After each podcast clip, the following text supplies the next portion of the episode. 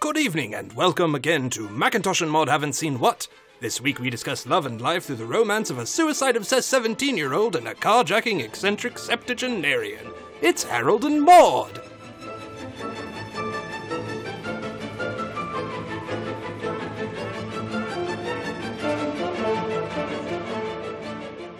Hey, everybody, and welcome to season two of Macintosh and Mod. And kicking off season two, we are focusing on romance and musicals with our Love is in the Air series. Mm-hmm. We're a little late on Valentine's Day, but We were we were busy with Oscars. let's call it spring romance. Ugh.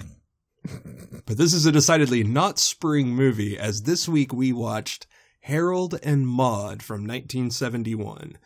Young, rich, and obsessed with death, Harold finds himself changed forever when he meets lively septuagenarian Maude at a funeral. Yep. You got some some initial thoughts you want to throw out there? Um, it was okay. Do you not know how to feel about this movie? Uh, there's some things that really bug me about the movie, Okay. and I think a big one is that this feels like a crappy version of The Graduate Hmm. Okay. because there's a lot of similar things. There's some similarities and some very big differences. Of course, of course, but I feel like they were like, oh, let's do a funnier but also more morbid version of that. Mm, I don't see it quite the same way. Okay. First of all, I wanted to take a little detour on some romance things. Okay. What do you look for in a romance movie? Um, usually I want it to be a little bit funny and unexpected. Well, I think we hit that out of the park with this movie. Mhm. Um, I also I do kind of enjoy the opposites attract thing, even though you can see it from a mile away. I like it when you just see two people like bickering and then they just start making out. I find that hilarious. That's fun. yeah. What's the most annoying trope you deal with in romance movies? Oh wow, that's a good question. There are many. There are many tropes that I do not like in romance films. What's the one that just literally makes you want to launch something at the movie theater screen? I really hate it when it all hinges on the guy when it's when it's a, a heterosexual uh, relationship when it's all hinges on the guy growing up and completely changing who he is to please this lady. I kind of I, I I'm sick of those stories in general, and I just I don't I don't care. It's kind of like okay, if he really has to do that much, y'all shouldn't be together at all, anyways. Yeah. For me on both of those counts, I think it's always realism. When it's when it's super heightened, Mhm. I mean, I can get down for just a dumb rom-com. Yeah, totally. But if I'm really honest about what I want from a romance, like we saw Call Me by Your Name last year. Mm-hmm. Yeah. That's what I'm looking for. in terms of a romance and that's not even like that's not even like a i would say that's more like a love affair than a romance Right, but I'm but but I'm okay with like even if it's that or it's a full-on marriage between 2 Uh-huh. people, if you're seeing the day-to-day reality of that, mhm, I always find that really more interesting to watch. yeah and the the complexity of that than to just watch this same these two people met and it's cute and then they have to overcome something to get together yay what would be your favorite like rom-com well we're talking about one of them today okay but what are some of your others just for context um okay i've got one i've got Okay. one that i definitely know i can put down okay and that was chocolat oh i don't even really consider that so It much came a out in the late rom-com but 90s. no I, I know what movie you're talking about yeah well uh, romances Yeah. no it's Um, fine. also one uh, that's one um there's just something so different about it Mhm. and unexpected and the twists. Um, I think this movie definitely fulfills that, and Okay. one that we're going to watch later for me that's very, very um, intimate and interesting to me in a different way. Okay. is in the mood for love. okay That's one of my favorites as well. I I would say I I'm definitely seen probably every rom com known to man. Um, it's just what is expected of my gender. Uh, but my favorites, I would have to say, my two favorites are The Wedding Singer oh, that's a good one. and French Kiss. Okay, French Kiss, I could watch any day. I can quote that movie. When people tell me they are happy, my ass begins to twitch. like, it's genius. It's adorable Meg Ryan, like back when she was precious, and Kevin Klein playing a Frenchman and a yucky one, too. And I love it. I love it so much. and as annoying as it is, when Harry met Sally is quite wonderful. we watched that on our very first Valentine's Day together. We did. Because you had never seen it. I've never seen it. It's a great So movie. see, this whole trope of this whole, of our podcast has gone back from the very beginning of our relationship. very beginning. oh yeah. Let's talk about Harold and Maude for just one minute. oh, Have you ever heard of this movie? yes. Okay. Was it ever on your list to see at any point Uh on your radar? kinda. Like I knew it was classic. I knew um uh, about the music stuff and just, you know, someone like, "Oh, this is a great movie." I think it may have been on TV once or twice and I just kind of didn't get into it enough to actually sit down and watch it. I feel like this is a movie you have to intentionally decide to watch. Probably. If it pops up on television, there's no way you can just get into it. Yeah, and I think that's probably what happened. It, it I was just like, huh, I don't know what's going on. and Yeah. whatever. So I would have turned on something else, Yeah. but I haven't like actively avoided it.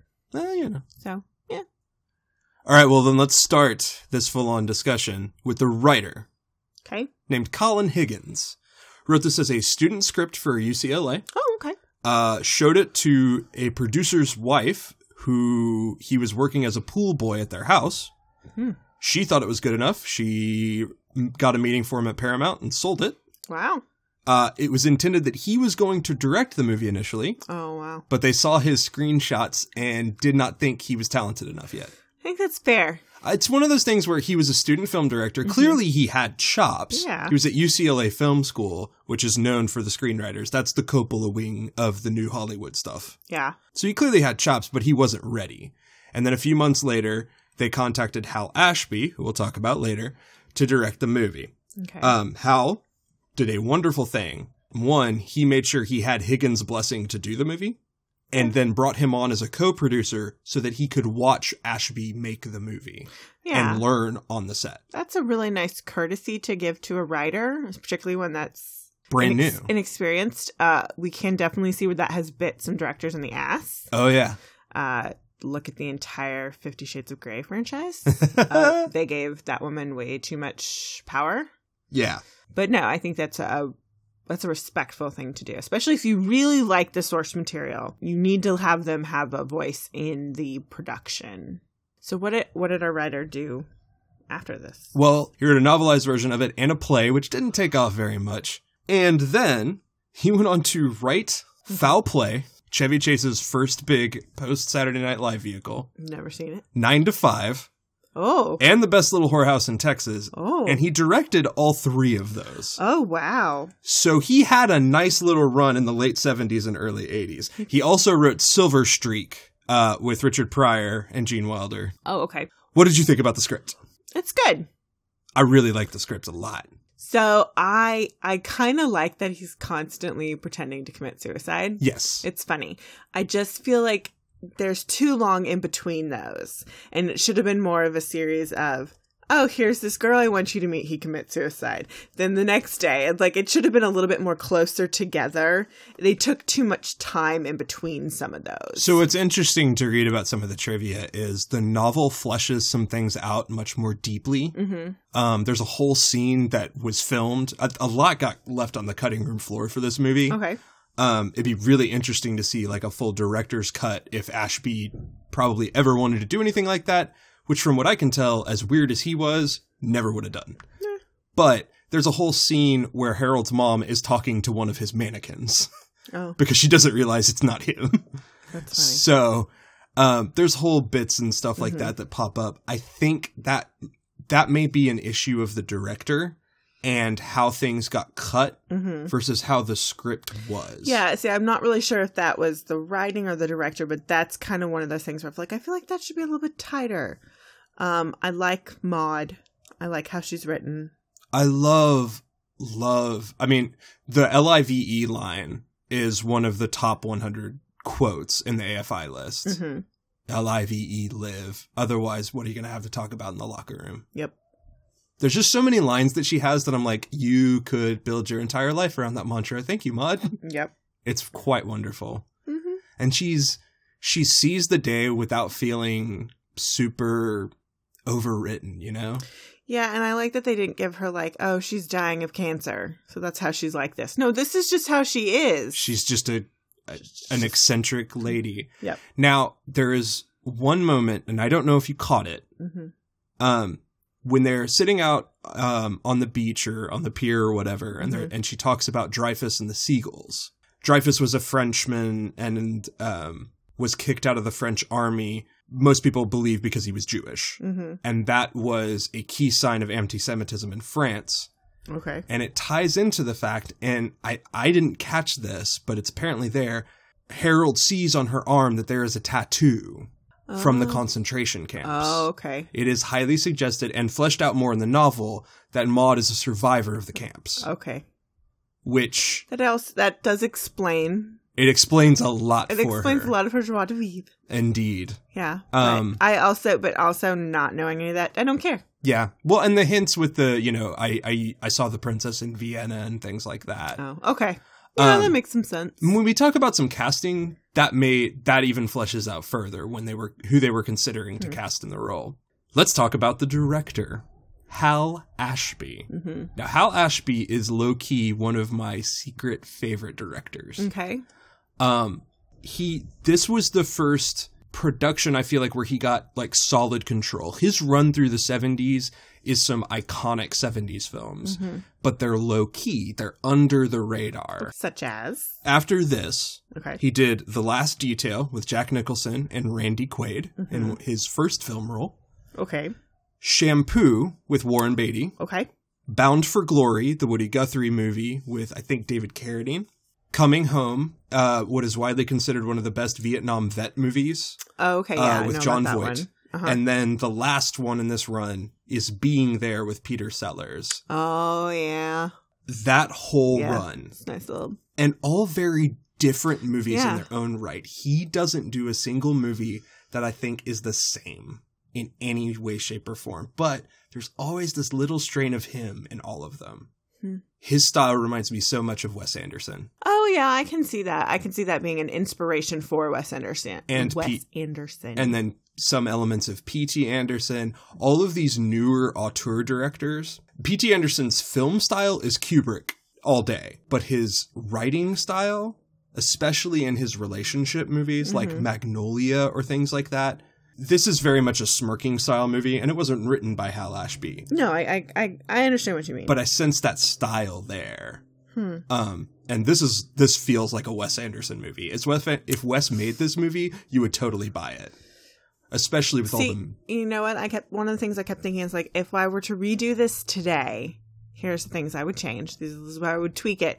But you know what? Wes Anderson would be perfect to do this movie today. the music and all the music scenes The- that intercut between them. The music feels very life aquatic. Um, Yeah, exactly. Same same artist the whole way through. You, you maintain, yeah, Yep. Uh-huh. and Rushmore. The the Rushmore theme p- themes and parallels does are have a lot so of Rushmore. huge. Yeah, you're right. You're very much right. Yeah, this is this is like an original Wes Anderson film. But no, I mean he did a good job. It's very uneven, but I feel like that's on purpose. There's just some editing things I would fix, and I like the like the montages. I feel like I would have either added a little bit more or tightened them up. Like the opening sequence, I feel like they took way too long to get to that point. Um, to be like, oh, this guy, you know, he's clearly doing a ritual, like something's happening, and then it's like, oh, he's hanging himself, and you're just like, well, this could have taken half the time. It took too long. I feel like they should have taken more time with when his mom walked in. Well, what's interesting is this is a moment in the 70s where they were drawing these things out I know. and and letting those scenes play themselves out that way. And part of it too was he had picked a song and he was going for it. So Yeah. they just put it through that whole sequence. No, but I see where they. I feel like where they should have taken more time was his mom walking in, Yeah. before she finds him, and that would have been where it was funny. exactly. And then, then it should have been a straight cut to him at his his uh, psychiatrist, Mm. being like, "How many times have you done this?" I can tell you. I Can don't you even- guess? Like 15? 15? Yeah, give or take. Like that would have been funnier because he'd have been like, "Oh, this is a thing." Except a reminder that the psychiatrist is completely monotone and in a Freudian fashion. Okay, so with all that in mind, with the Wes Anderson connection and everything, Mhm. would you watch another movie by this director? Yeah. Yeah. Okay, awesome. Because I, this is one of those like mini director series that I Mm-hmm. would love to go through, especially because I haven't seen half of them. Oh yeah, I mean, I know I recognize the name, but, and I'm just not familiar with a lot of his work. I don't think many people are. He he was part of that whole crew with the Mhm. William Friedkins and the Martin Scorsese's and all them, but he he flew way under the radar Mhm. because he had a very specific point of view No, I get that. and I think way ahead of his time Mm, in the sense that that style would not become popular until the 90s and the 2000s. It really didn't. It was nostalgic before there was nostalgia for that period. Um, I think it's a combination of factors. Like, he doesn't have like the cinematographer that Wes Anderson had. Like, he doesn't have that same art direction behind him. Right. Well, and I think all of his movies are slightly different. Like Mm. they're they're well i- in the sense that Anderson has a very specific style, and I don't know that Ashby does. There's just something underneath that movie with the tones that he does in Okay. everything he does that has that. Now we're going to jump into the cast, Okay. and in order to do that, we get to play our favorite game. Oh, Who would have been better? I'm Oh. doing that for a theme song. I don't know why. okay. I'm okay with that. So here's where I'm going to put you, okay? We're going to talk Uh-oh. about the actor. Uh oh. You are the casting director. Crap. As the casting director, I'm going to give you, we're going to talk about the actor who played the role. Okay. Then we're going to talk about the possibilities. Okay. And then I'm going to give you the choice. Mm-hmm. Do you pick the actor? Do you pick one of the others? Or do you go off the grid entirely? Okay. We're going to start with Bud Cort Okay. as Harold, who was a protege of Robert Altman at the time, Okay. but uh, really just became a character actor after this. I haven't Yeah. seen him in a whole lot of other things, though you. s- He did a lot of television spots. Oh yeah, a instantly recognizable face. And then I know he was in a really bad accident that he had to spend a lot of time having like his skull was fractured. He had to have a lot of plastic surgery. I didn't read about that at all. yeah, but Oh, wow. I, I read about the actors. I didn't read too much about the the movie itself. No, I was Oh, that's like, I fine. knew I knew that because I was like, have I ever seen this guy before? So Chances are you have. yeah, a lot. He did a lot of TV. Okay, so there were four possibilities here. Okay. One was Richard Dreyfuss, Ooh. Okay. who would go on a couple years later to, I believe, win or at least get nominated for an Oscar for Barefoot in the Park. The next opportunity here would have been Bob Balaban. At the time, he would have been about 25 or 26, Okay. but also had that youthful face. Yeah. And just two years earlier, he had a bit part in Midnight Cowboy. Still never seen that. Mm-hmm. hmm We also have John Rubinstein, a very prominent Broadway theater actor producer. hmm You would probably know him as the Doctor from the series finale of Friends. Interesting. Okay. So a younger version of that dude. Yeah, that's gonna be a no. The the script was originally written by Colin Higgins with him in mind. Oh, okay. Weird. So eh, Weird, never know. but okay. And Ashby's original idea Mhm. for the role and the music after seeing a concert, Mm-hmm. Elton John. Oh. Well, I'm just going to say this Elton John could not play straight. Mm, well, at, but but this was Elton John early on in his career. He still hadn't gotten Nope. into the Benny and the Jets phase. It was Nope. a very different thing. Nope. Not even with the whole country style Nope. and Nope. Nope. the Nope. Madman Nope. Across the Water. Okay, nope. I assume you've already you've already nixed Rubenstein, so now it's down to either Dreyfus, Balaban, or somebody off the grid. I'm thinking off the grid. Who would you go with? I feel like a Davy Jones Wow, that would have been great. because I think Bud Cort is decent, Uh huh. but I have a huge problem with his makeup. They made him up to look like a little doll boy, and it is distracting and bad. Mm, It ruins a lot of his scenes. No, I agree. I think they were going for corpse. pale. I I un- I didn't like his haircut, but I understand that that was the that was the fashion of the time. Yeah. It really did not look good with his face. Was really my bigger problem. yeah. They could have done something that was still 70s but looked better on the kid. Um I I understand there's like there's this mature i- immature thing. well, and over the course of the movie, it softens and softens until he's completely normal at It, the no, end. it does. At the, towards the end, he's his face is not as white. No. but it was done so badly that it was distracting to me. Yeah, that's fair. It was it was poorly used. Um, but yeah, I feel like a Davy Jones would have had that look, but I think he would have been more playful because I feel like that's what's missing from Bud Court. Uh-huh. Because that suicide is him fucking with his mother. Oh yeah. And he is being mischievous, but he's just being so morose about it. You know who else also would have done great because he does this a lot? Jason Schwartzman. Well, yeah. That's like his thing. in yeah, if, if Schwartzman was around in 71. Exactly. There's so much of his character in Rushmore Mm-hmm. taken from Harold. You could have also gone gone with somebody um, like a Ryan Reynolds, do someone who's completely against that type, but who can play funny really well. Part of the problem is we didn't have that many actors like that in No, I- 1971. Well, even today, I mean, we've talked about it before on this podcast. People don't know what to do with a, with a guy who's really hot and really good at being funny. exactly. But I just kind of think of this character and this action and be like, there's so much here. Now I kind of hope someone remakes this film. No, I mean Rush Rushmore is almost the perfection Yes. of this concept Oh, I agree. of the yeah, way once too you said s- Wes Anderson, I'm like, yeah, I'm there. This- the way yeah, Mm-hmm. too smart for his own good kid. yeah. Um, But for this time period, I'm thinking Davy Jones. okay. I think that would have been right. Okay, now Maud. Okay. I got to talk about Ruth Gordon. This woman has an amazing story. Yes, I do know a little bit. I know she she got the Oscar for Rosemary's Baby. She yes, but even before that, she's born in 1894. Yep. She moves to New York in her 20s to go pursue acting and winds up in a couple of silent films. She and her husband team up to write for Spencer Tracy and Katharine Hepburn, getting nominated for an Oscar for Adam's Rib. Oh wow. And they had a long career writing. And then in the 60s is when she restarts her acting career and gets into Rosemary's Baby and then has a long streak through until her death Mm-hmm. of acting roles. And this is one of them that came out after Rosemary's Baby. Yep. Now, she was nominated along with Bud Cort for a Golden Globe for this movie. Oh okay. Oh, Ruth Gordon was lovely. I enjoyed her. Don't want to change anything about it. I don't know who from that time period I would replace her with. I worry that anybody else would have tried to overact. Perhaps. and Maud needed to be understated. you just have to believe her the second you start talking to her. Exactly.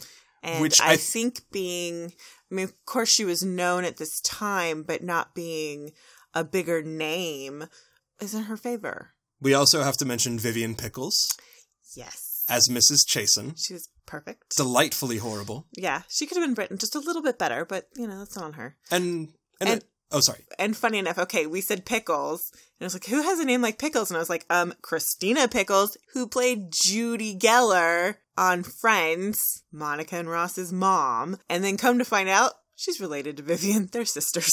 Any of the other character actors like super stand out to you? No. I kind of like the priest. I kind of like the psychiatrist. This but one- uh, they're they're very wooden. They they are, and I think that's supposed to be the way it is. I kind of feel like that everyone else is supposed to be wooden because we're seeing it through his eyes. Uh-huh. Harold's like, this is how he sees the world. It's really boring and lame, and all these people are ridiculous. And then he meets Mob, and it's like, oh, Right. like she sees things too. She's seeing the same things, but she's seeing them differently.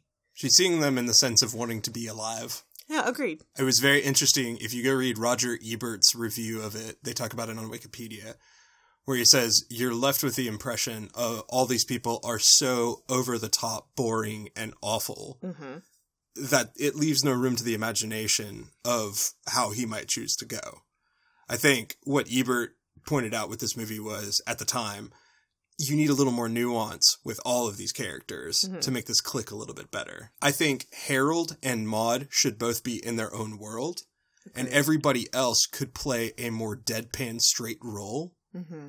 But if you style it correctly, if you Yes. styled it the way Ashby had it, but had these people be kind of dead earnest, even with their ridiculous lines, instead of stiff, Mm-hmm. it might have played even better satirically. So yeah, now I want Wes Anderson to redo this. I know, Oh, right? I want that. I it want would be that. so good. I'm I'm gonna email him. one other, one other acting note: Okay. the motorcycle cop, Mm-hmm. credited as motorcycle cop, Okay. you might recognize as a very young Tom Skerritt, fresh off of Mash. That is Tom Scary. Uh huh. Shit. I love Tom Skerritt. His character was also known as M. Bormann, a reference to the infamous Nazi Martin Bormann, Oh, lovely. whose whereabouts were unknown after World War II. Mm. And in a discussion during the filming, the question was asked, and Tom Skerritt posited that Borman would have gone off to Oakland to become a traffic cop. and so Ashby wrote it into the film. All right. Uh, that dude's an interesting guy. Okay, we have to talk about one very, very important part of this movie, Okay. and that's the music. Okay. Uh oh. Mhm. You're not a fan? Nope. Oh, I've no. never been a Cat Stevens fan. Wow. Ever. I think this is one of the few albums, and it wasn't Harold and Maude, but Cat Stevens. My parents are not music people, but my mom had a lot of tapes. And I do remember there being a Cat Stevens tape. Oh. Like, it was Cat Stevens, Twyla Paris, and ABBA. And we listened to a lot of Twyla Paris. A good And- amount of ABBA. I liked ABBA, and I remember trying to listen to Cat Stevens and being like, I hate this. Oh, there was a Carpenter's one too, and I didn't like that either. Ooh, I have horror stories about that. So I, I actually had to come around on Cat Stevens a lot. I think it was one of those staple radio things on the oldie station that you got Yeah. bored with. Wes Anderson enough is the one who kind of pulled me around to it Of course. um, because he uses it in Rushmore okay. um, and uses some of those some other songs of his. There goes my baby is a particularly great one. It's one of his really early songs. It's come, almost a pop song, different than this stuff. I love the soundtrack. I Um, do not, and I am annoyed because "You Got to Be You" is stuck in my head. uh, so uh, most of the songs from the soundtrack came from two different albums that he'd already put out. His debut, Mona Bone Jacone, and then his I'm sorry. What was that? uh, that is what it is called, Mona Bone Jacone. It was the early seventies. So much weed. I don't know. And then his super classic album, Tea for the Tillerman, which had a lot of very famous songs.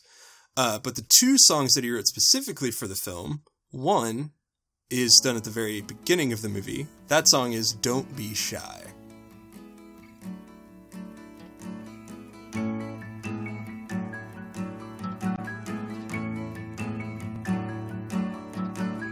Don't be shy, just let your feelings roll on by. Don't wear fear, or nobody will know you're there. Just lift your head and let I have a particular soft spot in my heart for this one, Okay. not just because of the song, but because it's a staple of Pearl Jam's live shows. Okay. and Eddie Vedder does a really great cover of it. David loves Pearl Jam. I do, but I also like the lyrics of these songs a lot. I know it's really simple, but they're all about doing what you feel in your heart and not being afraid of it. And all of them are really simple in that way. I feel like if you just sit with them for a little bit and just let them wash over you, they're very calming and nice. They're th- they're therapeutic. Yeah. I love them. The other song, which will be stuck in your head forever Yep. and will be stuck in y'all's heads forever, is If You Want to Sing Out, Sing Out. Well, if you want to sing out, sing out. And if you want to be free, be free. 'Cause there's a million things to be, you know that there are.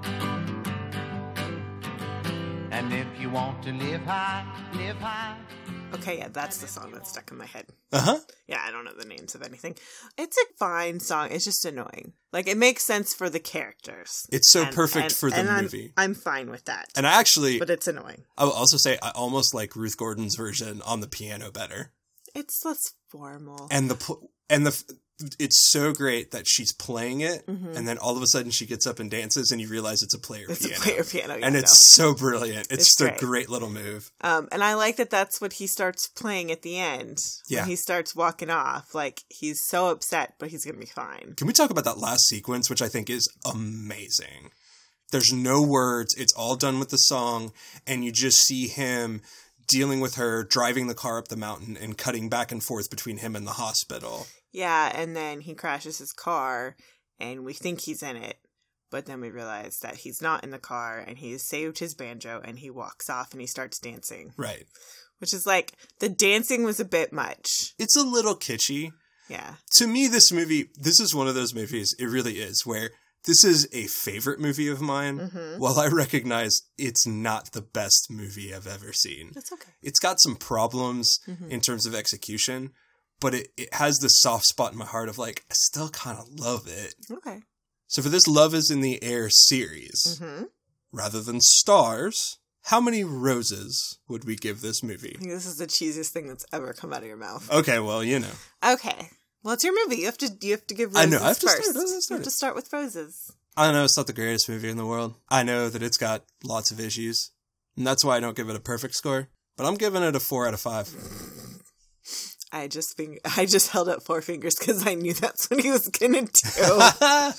I just the whole time I'm watching this movie, I'm like, I, I remember when I watched it the first time. I loved it. Mhm. A lot of times on the first watch of a movie, I don't really I get washed up in it yeah. in a lot of ways. I just sort of feel it. Yeah. And then the second time around I really catch more of the stuff in it. Of course. It didn't fade for me at all. Okay. and that feeling came back over me the more I watched the movie. The more one-liners from Maud and the more scenes they had when when Harold breaks down crying because he finally admits why he keeps doing this. Mm-hmm. All of it just was like, yeah, I love this. I love what it has to say about things and its outlook. And so I couldn't I couldn't not go for that 4 out of 5.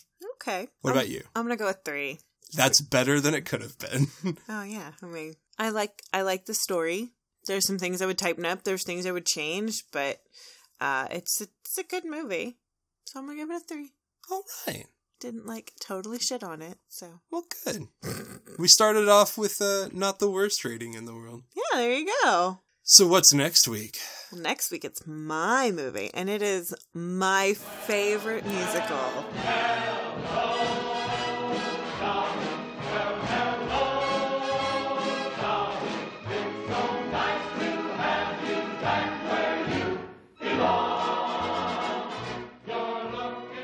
Directed by my one of my favorite people, it's Hello Dolly Ah. starring Barbara Streisand and Walter Matthau. I'm so excited. You know, I've never seen like half the movie musicals I should have, and you're throwing a late period one. Well, you've you've heard a lot of the music because I have played the soundtrack a lot, and I'm not allowed to play it at work because then I start dancing at my desk. it's kind of embarrassing.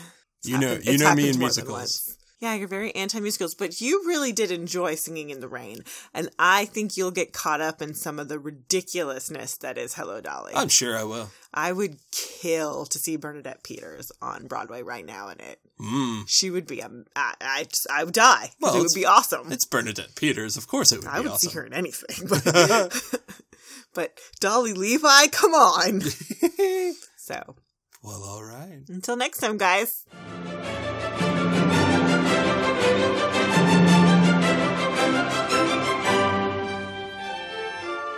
Hey guys, we did a double feature this weekend at the movies, and we're going to start with Tomb Raider. Laura Croft, the fiercely independent daughter of a missing adventurer, must push herself beyond her limits when she finds herself on the island where her father disappeared. Yeah, we've got Alicia Vikander, Dominic West, Walton Goggins, Kristen Scott Thomas. Derek Jacobi. Yeah, we got some cool people. This was a movie. A Yeah. slightly better than average movie. Okay, it's definitely better than the other Tomb Raider films That's true. by a lot. The first Tomb Raider film was fun and campy. It was very campy. This movie is not campy. No. It is okay, if you take any one of those rock action films, this is the same thing. It's just with a female character. The thing about the Rock movie, I- I- it's a little apples and oranges to me, only because the Rock movies are kind of more comedies, and this is has moments of levity, but really is an action thriller. But this is in the same vein. It's a action film. It's just a popcorn action film with a female protagonist. So much so that we got a second bowl of popcorn Yeah, we did. we did. because it was worth the popcorn It shoving. was. But I I really liked Alicia Vikander as as Laura Croft. She brings a, a a different spin than Angelina Jolie had. Angelina Jolie was playing the, sort of- vi- she was just the the physical embodiment of the video game character. exactly. And, you know, Laura Croft has gone through a little bit of a physical change over the years, and they've made her a little bit more realistic. You know, I really like that we have this woman running through the jungle, and she's appropriately dressed. Because that's not always the case. Uh, and, you know, and she's badass, and she's got a really cool villain in Walton Goggins, who I adore. I love the way he played that villain too, where he is a little off kilter, but it really just boils down to I just want to get off this fucking island, man. I'm here to do a job. That's it. That's it. And uh, Dominic West is great. Ah, Like, McNulty. McNulty. Uh, he's great. Uh, he plays her dad, and it's just it's a it's a fun movie. It's light. It's cool. yeah, it's everybody does their job well. Everybody puts out a movie that was meant to be put out. Mm-hmm. Nothing special, no frills. Yep. And Daniel Wu as uh, uh, he's he plays a, a sailor. Uh, he kind of helps Laura on her quest. He's cool. I liked him. He's very cute. I got a lot of uh, Pablo Pascal uh, feeling from him. Like I'm attractive. like he's good. I I hope to see more of him. He's got the goods to be a, an action dude. Um, Yeah. So then we jump into our second feature of the night, the much anticipated on Macintosh and Mod, Thoroughbreds. Mm-hmm. Two upper class teenage girls in suburban Connecticut rekindle their unlikely friendship after years of growing apart. Together, they hatch a plan to solve both of their problems, no matter what the cost. That's not a good description for this movie. No, our favorite description was one of the critics. This is American Psycho meets Heather's. That is David Ehrlich from IndieWire. That's the perfect description of this film. And if you like, I mean, okay, we've we've reviewed Heather's on this film, yes. and there's some really interesting things about Heather's, but it's kind of a shitty movie, and it has not held up well. It's it's campy and culty at this point. At the time it came out, it had a lot to say. It Absolutely. doesn't anymore. This takes that idea and modernizes it and puts a lot more intellectual thought into it. Uh, it's much more sophisticated. I know I'm going to think about this movie for a while. I know that. Um, but I really love, you know, the trailer is a perfect trailer for this film. Like, I mean, perfect. You've got one character, she feels nothing. You have another character who feels too much Uh huh. and then they have this problem and it's great and i'm sure a lot of you are like well what does thoroughbred means well thoroughbred is a type of horse and they talk about it and it's very important to the plot Yeah. so i don't want to spoil any of that No. um, this is anton yelton's last film before he died Very nuanced, very subtle performance. Showed probably a direction he was headed as an actor for sure. uh, i mean i loved anton he's amazing Yeah. i've loved him since he was an alpha dog Yeah. he was the kid in alpha dog i love that movie was so underrated but amazing Star Trek. he was great in star trek because he didn't do scotty in um, He. He he didn't um Chekhov. Chekhov, sorry. Sorry, I get them confused. It's the accent dudes. Pavel Chekhov. Uh he didn't uh make him a caricature, No, he Which made is- him a Russian kid. which was great. Yeah, it's Simon Pegg kind of made that guy. He made Scotty a little bit of a caricature, but that's okay. He's supposed to be. Ex- exactly that character lends it that way, but And then, uh, can we can we not give a shout out to Paul Sparks? I love Paul Sparks. He's so good at being an evil fucking dude. dude. He is so versatile because I sometimes forget who he is. He played mm, uh, the guy with the weird voice on. yeah, that dude on Broad- uh, Broad- Boardwalk Empire. Boardwalk Empire. Then he plays Thomas Yates on House of Cards. Then he's um he plays Billy Graham in The Crown. He's the bad guy on the night of. He's he's a bad guy on the night of. Yeah, true. That's that's a very vague film or series. But he's I I'm always happy when I see him. and he just he's just still perfectly simple evil motherfucker in this movie. Love it. He I I want to see him do some comedy, but he was great in this film. He was perfect. Very restrained. Oh yeah. Everybody's really restrained, which this movie needed. True. If this went over the top campy, it wouldn't have worked as well as it did. But because of how they went with it, it's so it's hard to watch and hard, and you have a lot of feelings after. Yep. Worth it. Worth the time. D- yeah. Definitely go see this one. Also, almost sold out. Like for every showing we're seeing, Yeah, it was almost completely sold out. Like we were gonna go to a four o'clock and it was sold out, so we went to the eight thirty and we're just like, okay. So maybe you know it's an Alamo thing, but like yo, the, the people are going to see this one. It's good. It's worth it. All right, until next time. Bye.